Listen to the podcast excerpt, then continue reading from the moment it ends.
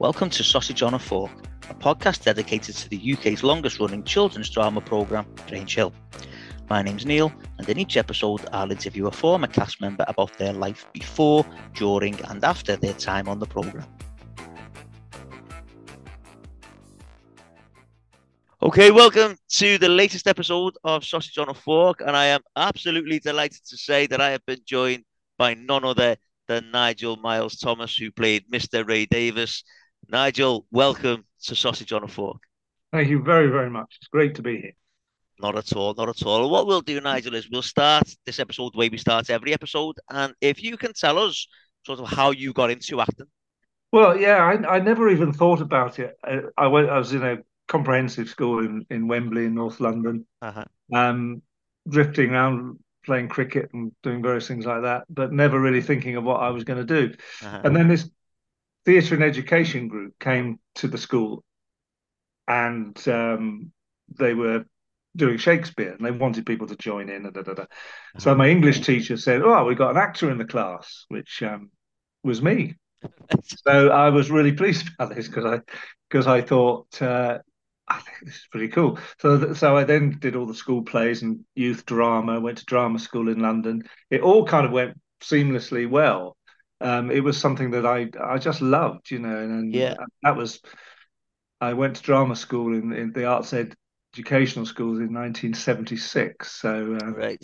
Fair old time ago, you know, and, you know, I'm still doing it. So I still love doing it. And so it was basically, I think, you know, I'm always pleased to do myself going into schools because I knew how hugely important it was for me. Yeah, I mean, coming to my school, otherwise I wouldn't have done it. You know, that's it. Like, that's quite a when you look back there, if they had never come into your school, do you think you would have ever done acting at all? No, I don't. I can't see the link because I just needed some vote of confidence, I think. Right, okay. You know, when you're that sort of gangly 16-year-old, 17, you're a bit lost, you know. Yeah. So this was something that gave me because I wasn't particularly academic, it just gave me a focus of, and also girls were interested in me. Right, okay. It was a win-win, you know, that I could find something that girls were interested in me. I'm not saying that's the motivation of my career, but it was something at 16 or 17 and into drama school, which it's just great fun and brilliant. And so, did you get much work then in your early days then? Well, I did. I got an agent fairly quick, and then I did quite a lot of theatre. I love theatre. It's really my comfort zone in many ways, I guess. So I did repertory theatre and I was in a medieval theatre company for a couple of years and a classical theatre company. Then I got a part in Doctor Who. Oh, right. Okay. Which was my first television, and it was really amazing because I love Doctor Who, and to play this quite good character for a couple of episodes and Sylvester McCoy and. It was pretty cool. Dragon Fire, this episode, and I still get, you know, a lot of very extraordinary letters all these years later from that. Yeah. And in fact, the director of that episode was Nigel Clough, and he was the one that when I auditioned for Grange Hill.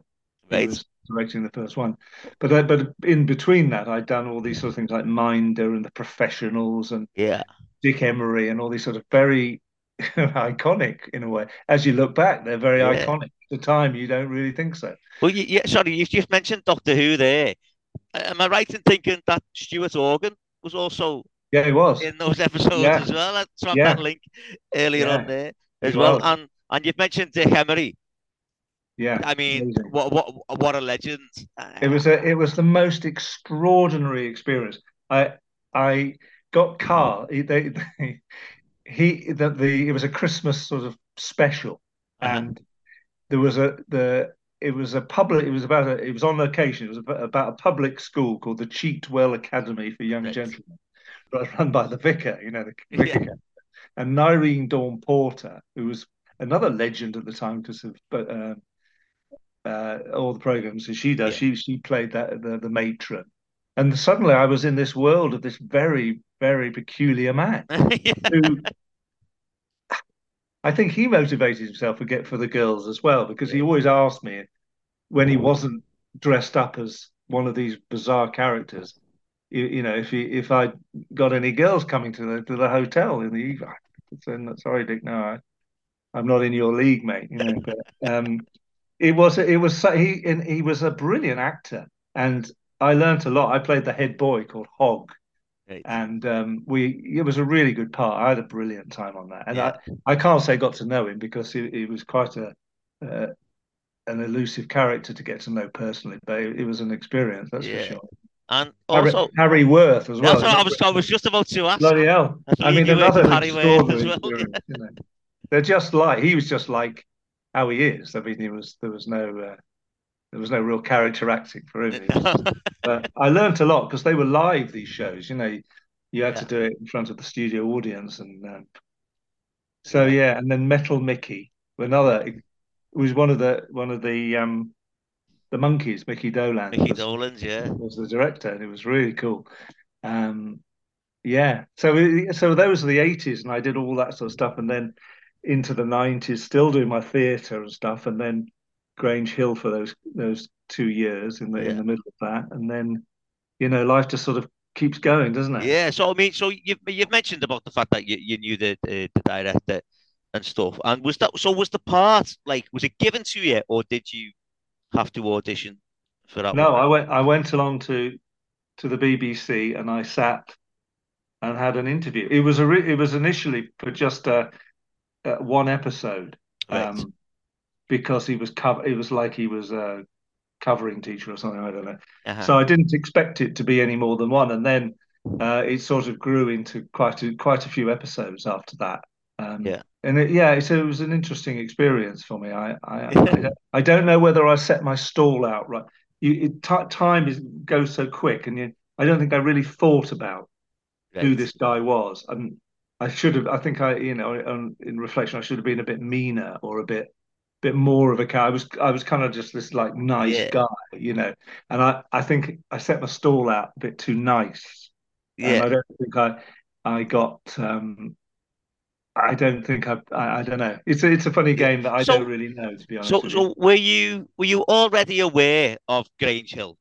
Yeah, obviously, right. So okay, yeah. So had you watched it and stuff like that, or yeah. was it right? Okay, so yeah. so on that, because obviously Mr. Davies was a PE teacher. Now, when in the week leading up to an episode being released of the podcast, I play a guest-to-guest competition on social media. And the first person that guesses who the guest is going to be gets to send in a question for the next guest. Oh. Now, I've had a question in from the person that won the last one, was called Chris Blake. And he says, as Mr. Davies was a PE teacher, Grange Hill had obviously had some really memorable PE teachers previously.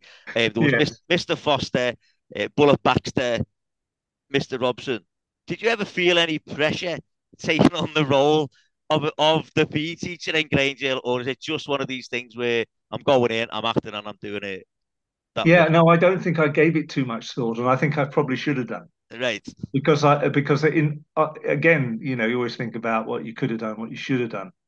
Yeah, I guess it's more or less the script I was given, and then there was never anything that was.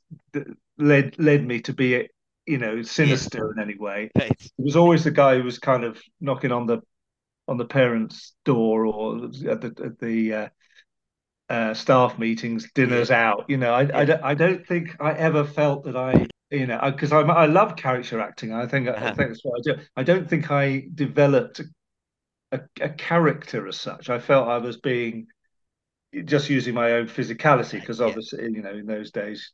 You know, being what the size I was a good casting for a PE teacher. So I just kind of just blew the whistle and said, "Come on, boys!" You know, and were you into sport anyway? Were you? Yeah, absolutely, Right. I loved it. And that. So anytime we were on a field, I felt really at home. And in fact, there was a rugby scene, and the guy who was supposed to kick the ball over the post, he made it about 3 yards. Right.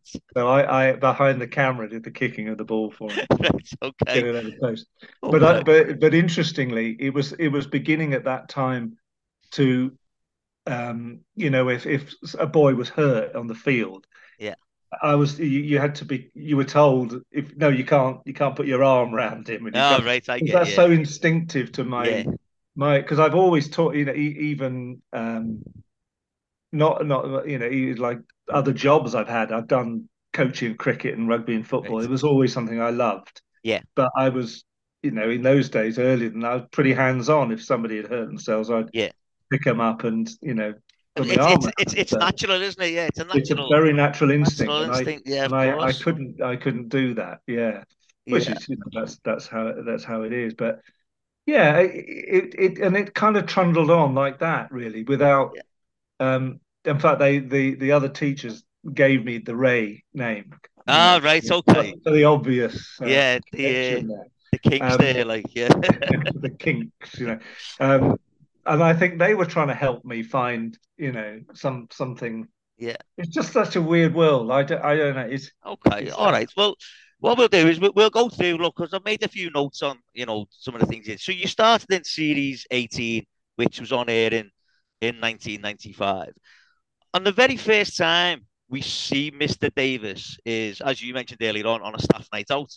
And when I watched it the other day, everyone looks really cramped around that table. There wasn't sort of much room for anyone to move. Did it feel like that when you were filming it? Yeah, it was. I can remember it was an Indian restaurant in Stanmore, and it was about 9 o'clock in the morning. Right. And we had all this food and beer that nobody particularly wanted to eat or drink. Yes, it was cramped. Yeah. And I kind of just sort of sat there. But I did because I'm a North Londoner, so I knew the restaurant. Right. It was in Stanmore, and you were sat next to Lee Cornes, in that as well. I mean, what another comedy legend. A legend, yeah. Was he? Yeah. Everyone says he was just as funny as you'd expect him to be. Yeah, he was lovely. I mean, the whole of the team were supportive, good fun. I really enjoyed them. There was no ego thing going on there. And Stuart was absolutely lovely as a bloke. I really, really liked him. Yeah. Okay. And then the next sort of thing we see Mr. Davies was when he'd introduced houses into Grange Hill. So they had the inter-house competitions going on, and there was a basketball competition, and there was some confusion over which team some players should be playing for. But then Mr. Davies comes in and into Grange Hill fashion, sorts everything out for everyone there. Yeah. And then remember that, yeah. You mentioned off the school field earlier on, and there was when Julie Corrigan was staging a protest about the road being built, and she was camping on the field, on the football pitch, and she wouldn't move for Mr. Davies. But she moved for Mr. Robson. You see, this is it. Because he managed to persuade her to move off the pitch, but she could stay on the field. And then there was the rugby match that you mentioned earlier on. Yeah. And it was between the girls. There was a girls' rugby match, I think, that was going on. Now, you refereed that. Did you have much experience with rugby? I know you said you were quite sporty. This is totally my comfort zone. Right. I probably didn't. I think I struggled into the modern game of rugby with all the laws, but I didn't ever have to research anything to do with the field. They never did cricket, and that's my that's my main game. I played it all night, but I loved all the stuff on the field. Right. I think. When we've had lads on who were in some of the football matches on Grange Hill, the lads have said that what they would do is they would play normally, but then they would film some sort of choreographed bits. Yes, definitely. Like the kicking of the goal. Yeah. Was the rugby any different to that? Yes, it was completely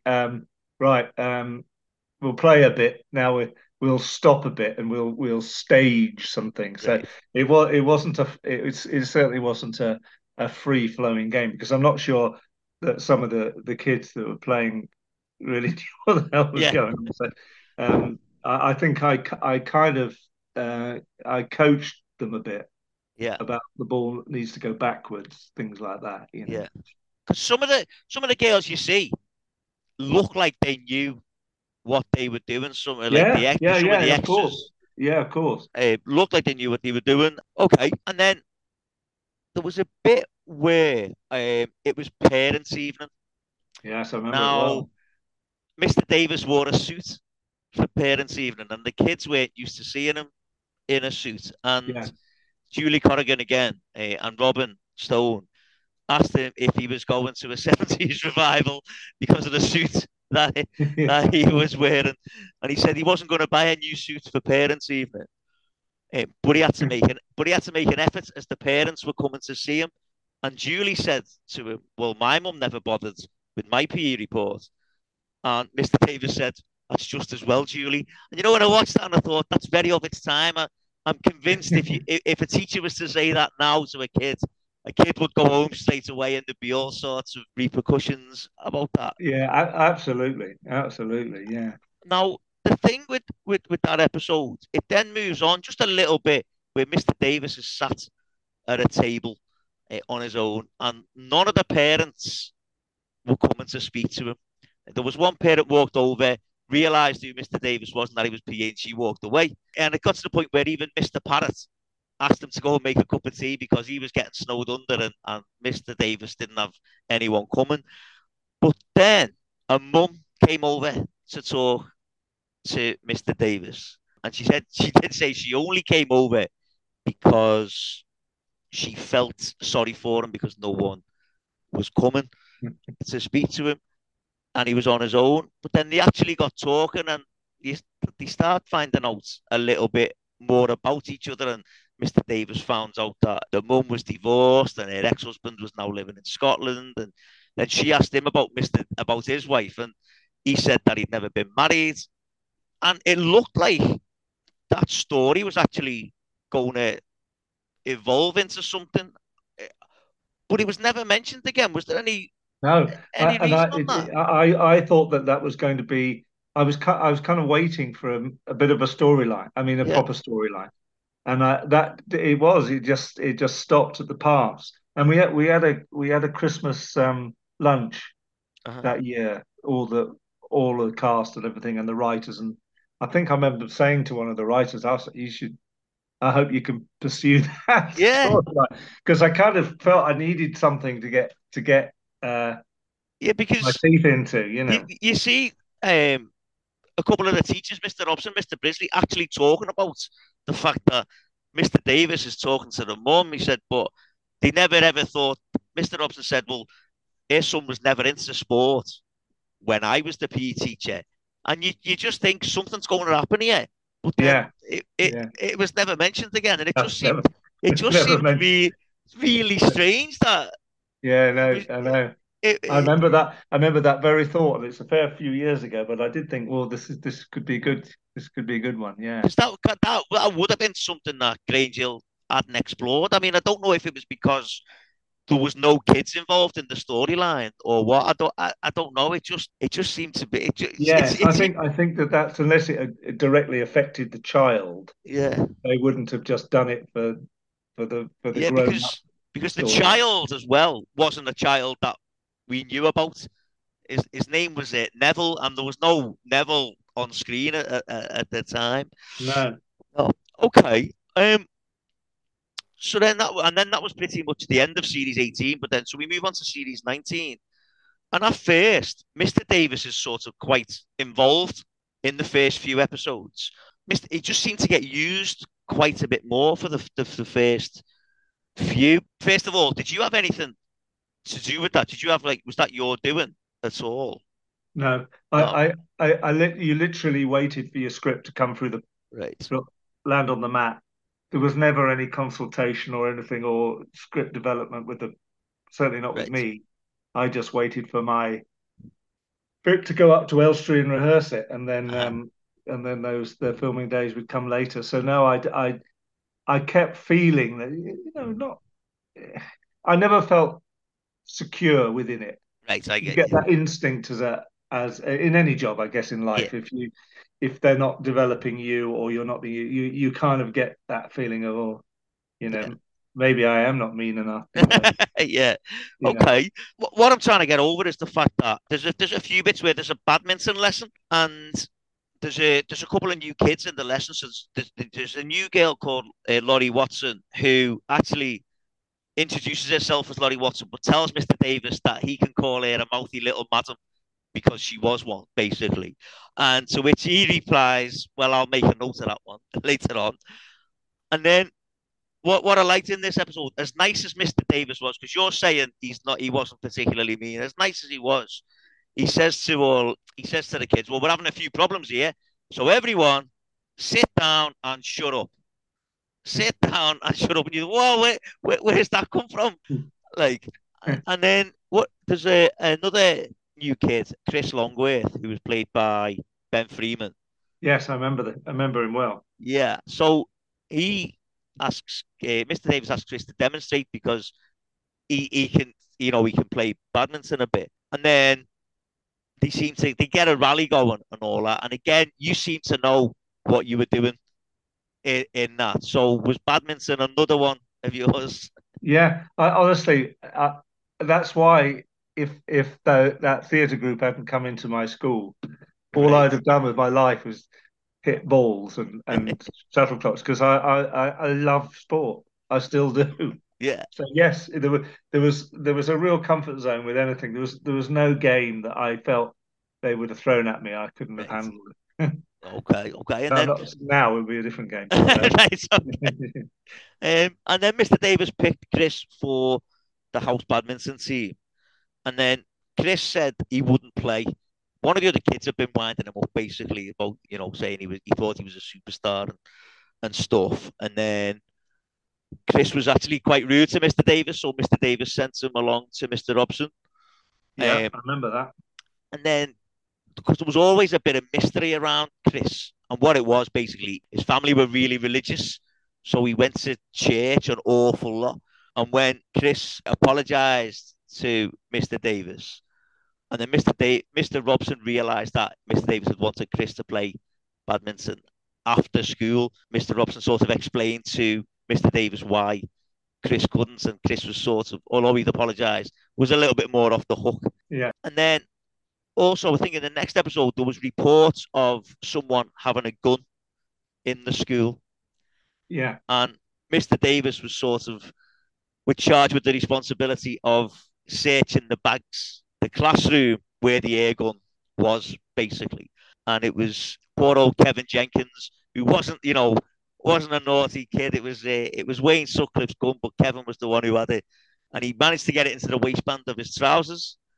When Mr. Davies checked the bag, he knew something was up with Kevin at the time. When he checks the bag and sees it's empty, he then asks Kevin to stand up and to open his jacket. And when Kevin opens the jacket, he gets him to pull his jumper up, and we see the gun. And Kevin sort of panics a little bit, and he ends up accidentally shooting Sarah Jane. Now, when you think about that, in a kids' TV program, we always say this about Grange Hill, you know, and that must have been quite a subject for a kids' TV program, yeah, to be tackling. But again, it was showing the fact that kids did this, because I knew lads in school who had air guns, and occasionally they would get brought in to school, but they were never quite as brazen as they were as Wayne was with his. But it was, I just thought, you know, it was good that. Yeah, they never shied away from anything. Yeah, and it was good that it was your character was the one sort of, you know, dealing with all that. And the fact that Mr. Davies had said to Mr. Robson, because I don't think Mr. Robson was head at the time. I think it was... No, it wasn't a head. He was like acting head. Yeah. Mr. McNabb. You never saw Mr. McNabb. Or if you did, it was very, very, very sporadically. And Mr. Davies was like, don't worry, we'll look after this. We'll sort this out. And you think, okay, Mr. Davies is getting some airtime here and doing quite a bit. And then you also mentioned before about the sore ankle, the sore foot, which was Wayne had obviously, he'd said that, you know, he told Mr. Davies that he couldn't play football because he had this sore foot and he didn't have a note. So Mr. Davies said, well, you can play in goal. And when you just think he's got a really bad, we don't see the foot at this point. And Mr. Davies doesn't know how bad it is. And he just thinks Wayne's trying to get out of lessons. So you can go in goal. Now, I've been involved in scouts all my life. And I have to tell quite a similar story to this. There was when I was actually in scouts. So we're talking a fair bit of time ago. We were playing football on a field close by one day. And this kid, I forget how it happened, but the ball hit his arm, basically. And he said, oh, this is really sore. So the leaders asked him to go in goal just so he wasn't running around and stuff. And we found out the week after that he'd actually broken his arm. And the scout leaders had put him in goal just there with this broken arm. And when I was watching that the other day with Wayne, I just thought that is so similar to what my poor mate went through all them years ago. There we go. And then in another PE lesson, Wayne fell over and it became apparent that he damaged his foot a lot more than he was letting on. And when you see the foot, it looks horrible. You know, it's all out of joint and it's all purple and everything. So Mr. Davies is the one that takes him to hospital. And again, you think, you must be thinking at this point, oh, they're using me a lot more. You know, what's going to happen? And yeah, I think there's always that, isn't there? I mean, it's the old soap thing of waiting to be killed off, or do I live another another day? I don't know. I think a lot of people feel so insecure, especially because of the nature of the business. You get something that's paying the bills for a while. It's hard, you don't want to lose it, you know. Exactly, yeah. I mean, it just seemed, you know, that Mr. Davies was really involved. And Wayne do you remember that there was a scene, and I can't remember, trying to think of his name, he's really well known now. There was a bullying, and I went to the house, and the uncle or the dad opened the door, and he's really well known. It's the brother, it's Wayne's brother, it's Eddie Marsan. Eddie played Wayne's brother, And I gave him a lift home to the station. Yeah. And little did I know how well you do it. Yeah, Eddie Marsan, That's it. I mean, because Wayne was told to take time off. Wayne had basically told the doctors that he'd done it playing football when really he dropped the weight on it, or his brother had dropped the weight on the foot. And Wayne was told to take 2 weeks off, but Wayne's brother, as you say, played by Eddie Marsan, was horrible. Now, Eddie Marsan's brilliant in anything he does anyway, but he's particularly good as Wayne's brother because he was just horrible. Well, that's who it was, I remember knocking on the door and him had that face looking at you. And Wayne ended up going back to school because basically his brother kicked him out and said, you're not staying here.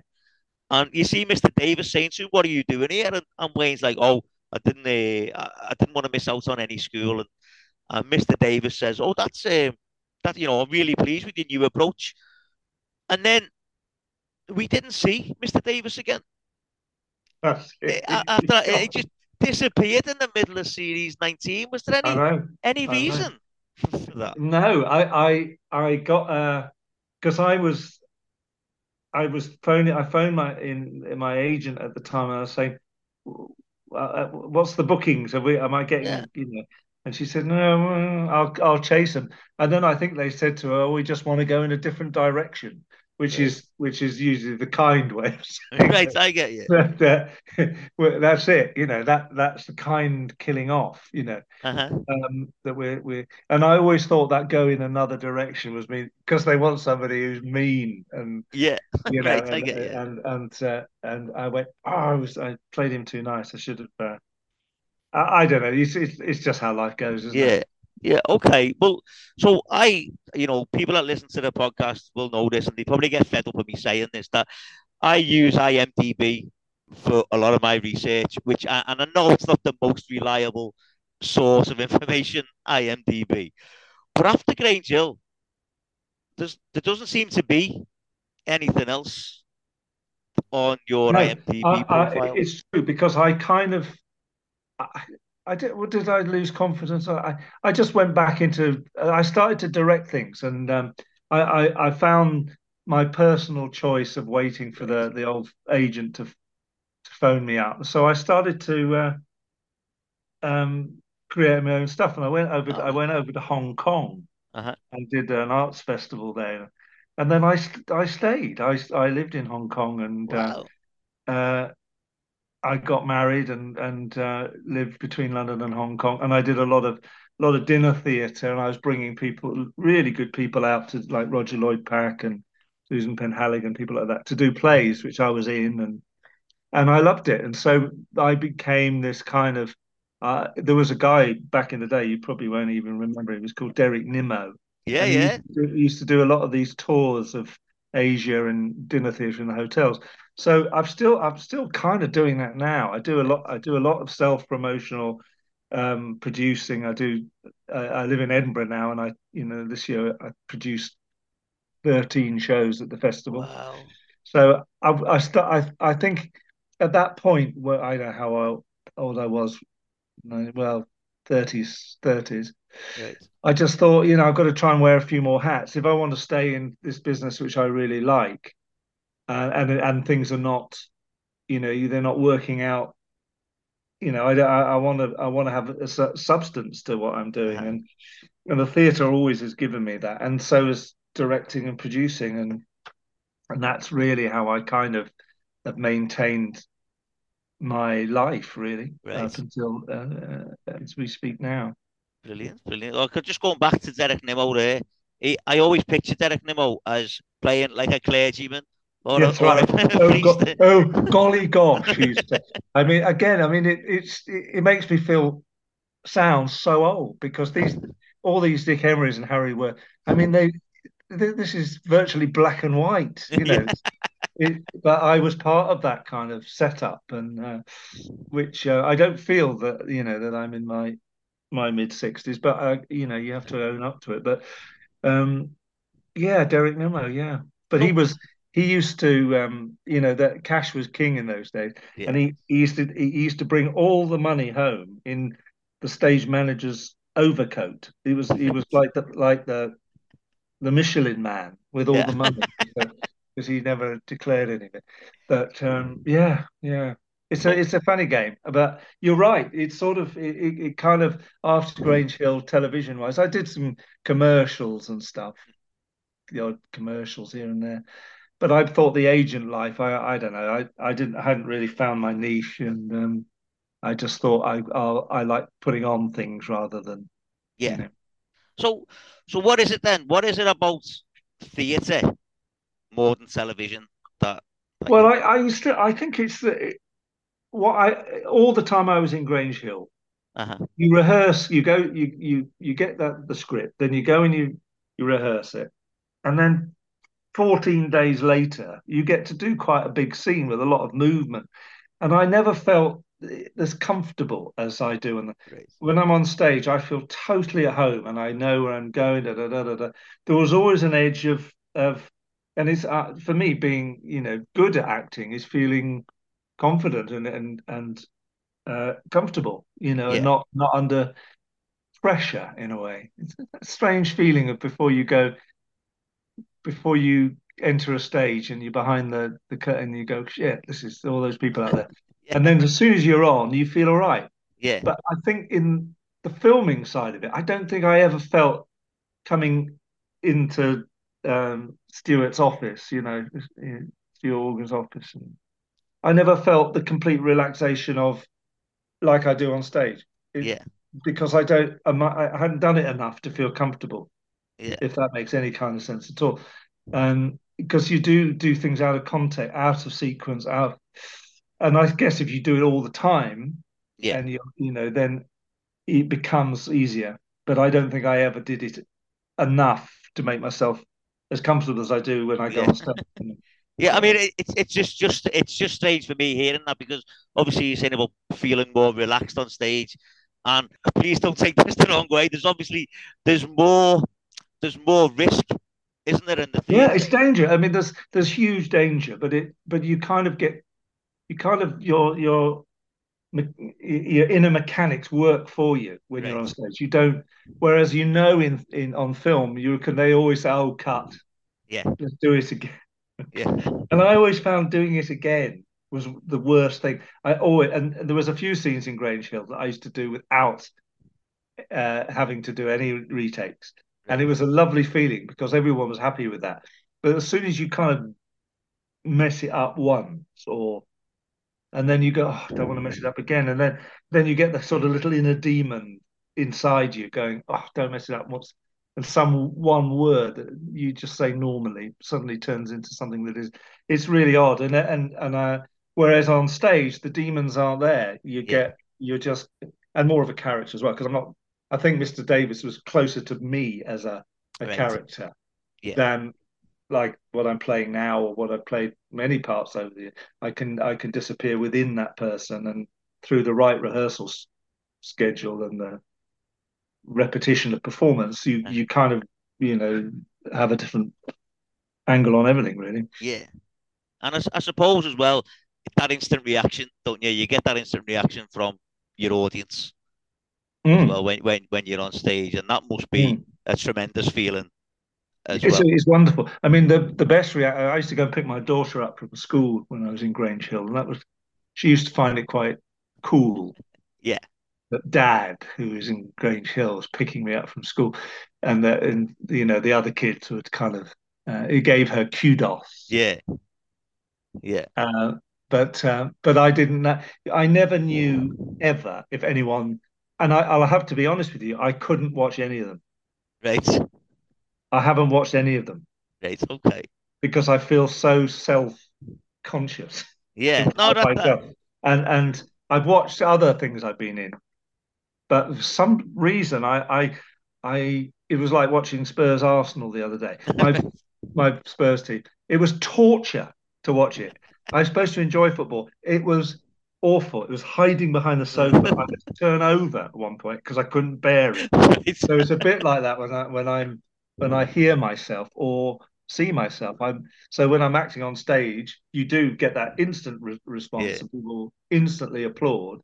But I don't know whether any of the things I ever did in Grange Hill, anybody ever said, "Oh, I like that," or not. Yeah, because I probably didn't want to hear. I probably didn't want to hear that they didn't like it. Well, you've just said there about the football. I'm an Everton supporter. There's nobody turns off the television more than Everton supporters, so I wouldn't worry too much there. So you've mentioned then that you are, you've been directing shows and stuff. So what are you doing currently?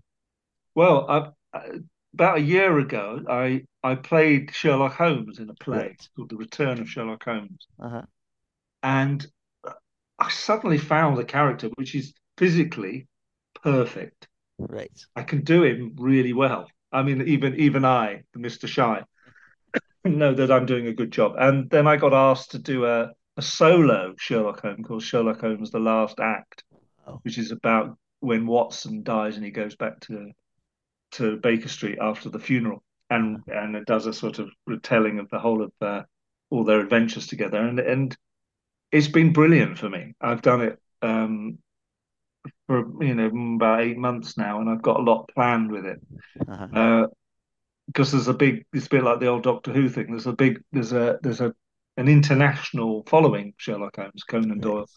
So that's what I'm doing, and I'll probably be doing it, all the way. I'm going to Adelaide Festival in Australia, and then back for the Edinburgh Festival again next year. So that's my immediate plans. And somebody's writing a play about Cinderella, Prince Charming. What happened to Prince Charming? So because I directed in America Jar Jar Gabor in a pantomime, which is another hour of your time. But so that was an extraordinary experience. So pantomimes, things like that. I love all that. Yeah. So. Yeah, I do actually like comedy quite a lot, but I don't really get cast so much in it, so this might be something Yeah, I mean, well, so can I ask then? Because obviously you've said about it being a solo show. Is that not like really difficult? Is there not loads of pressure there because you've got no one else to bounce off? This play is 26 A4 sides of monocle, and when I started to learn it, honestly I thought I can't do it. Yeah. I'd sit down, and then, of course, because of I would see if Spurs were losing or something like that. I couldn't concentrate. Modern life doesn't allow you the mental space to learn, but I knew I had to, so I did. So that was it took me about 6 weeks of seriously going over and over and da, da, da. And then, of course, making total sense and that script doesn't exist. And then I had to do it to a live audience, and it was really like jumping out of a plane. Yeah. Without a shoot, because you're like you say, there was nobody to help me, and it was, I mean, it took all the reserves I had of all the experience I had to get through it, and I did a week of it, and then by the end of the week, I was beginning to fly. But it is that thing of nobody to help you, and such immense volume of words and at speed, because he thinks very quickly. And delivers things pretty quickly. So it was great for me as for my muscle of trying to, be an actor, because directing is well to say, I think you should do it like this. Yeah. But when you have to, somebody else is telling you, no, you should do it like this. It's but no, it's a great challenge, and I recommend anyone who's thinking about it to have a go. Brilliant. Because it is very rewarding if you can crack it. And so, how long does that show take then? What's the length of 1 hour? 1 hour and 15 minutes. Wow, blimey! So it's non-stop for 1 hour 15 minutes. I play all the other characters, so that breaks it up. So it's not, it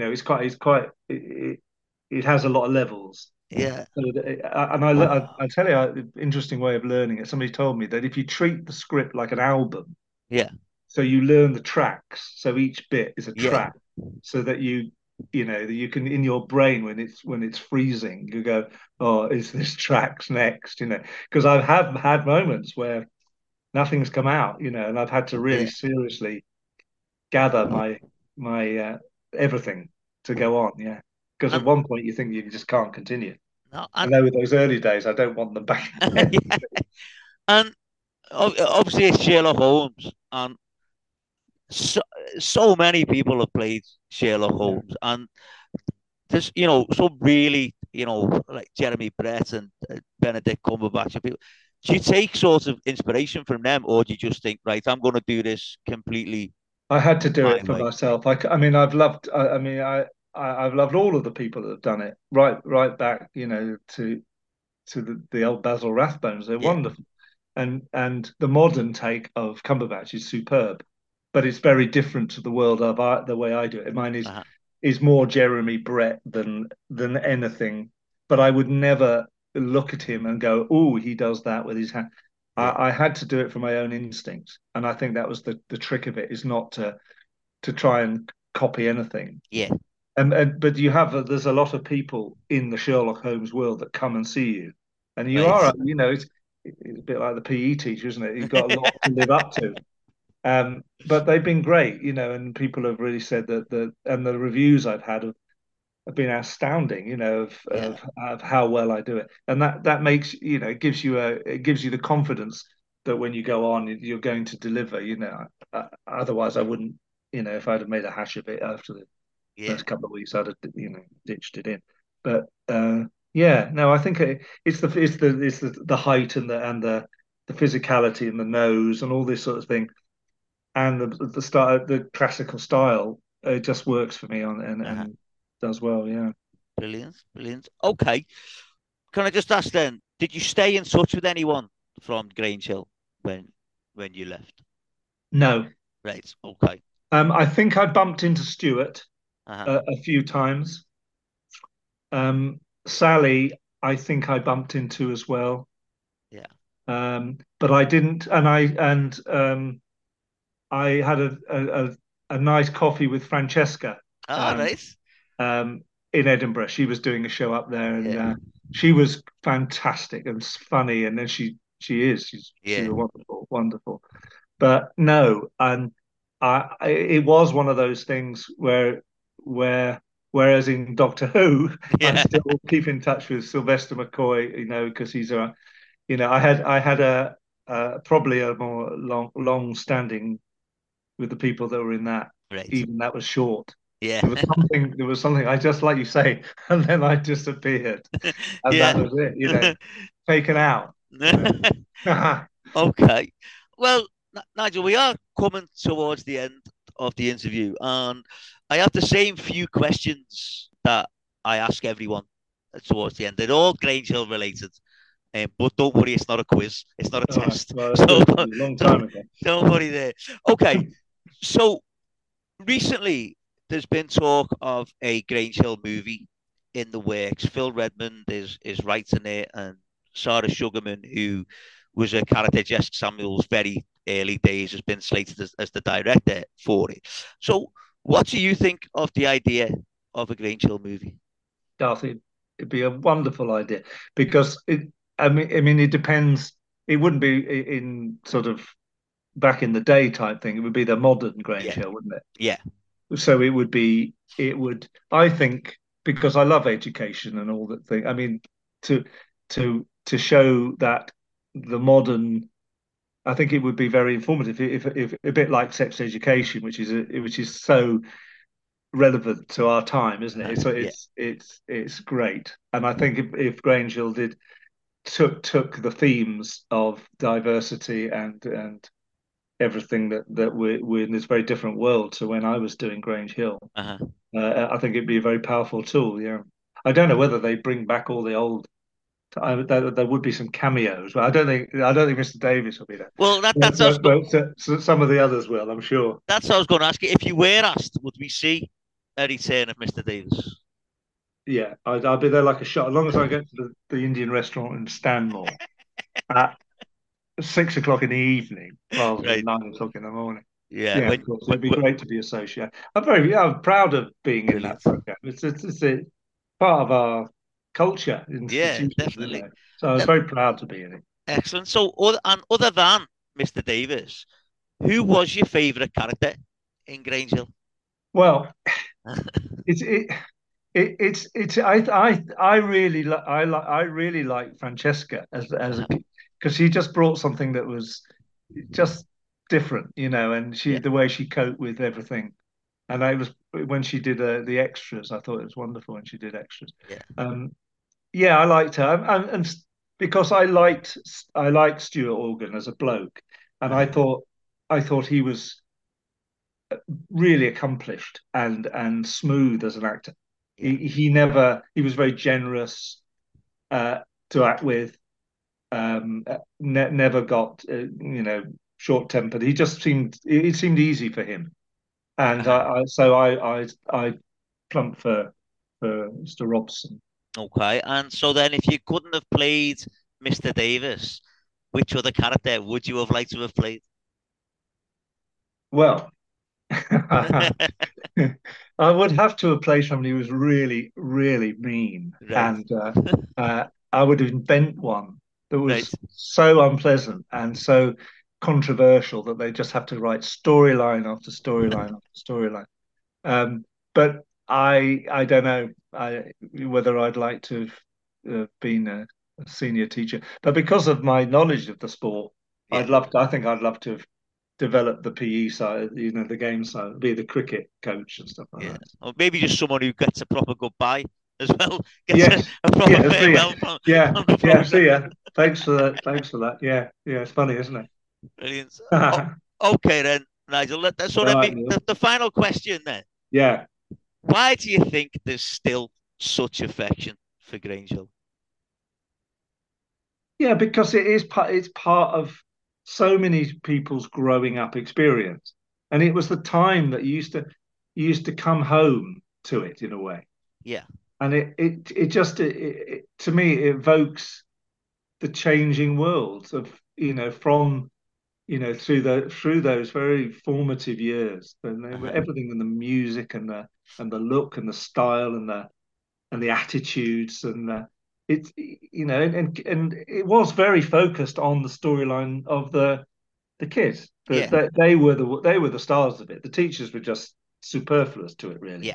And I think we all feel when we watch things about with kids being good at being who they are. It's very, very important and addictive in a way to watch these kind of scenarios, you know, because we've all been kids ourselves. Yeah. We've all got, well, most of us will have kids, so we don't see much change in behaviour. So yeah, brilliant. Okay, well, Nigel, thank you. Oh, thanks so much. Thanks, Neil, very much. Coming on. Obviously, for those of you that are listening, I've had some terrible technical issues before we got to record this one. So this is actually the second time we've tried to record this one. So thanks again, Nigel, for coming on. Pleasure. It's been brilliant. It's been brilliant speaking to you and getting your experiences on your time on Grange Hill. So thank you so much again. And for anyone that's listening, I'll speak to you next time. Cheers. Thanks. Bye-bye. Bye.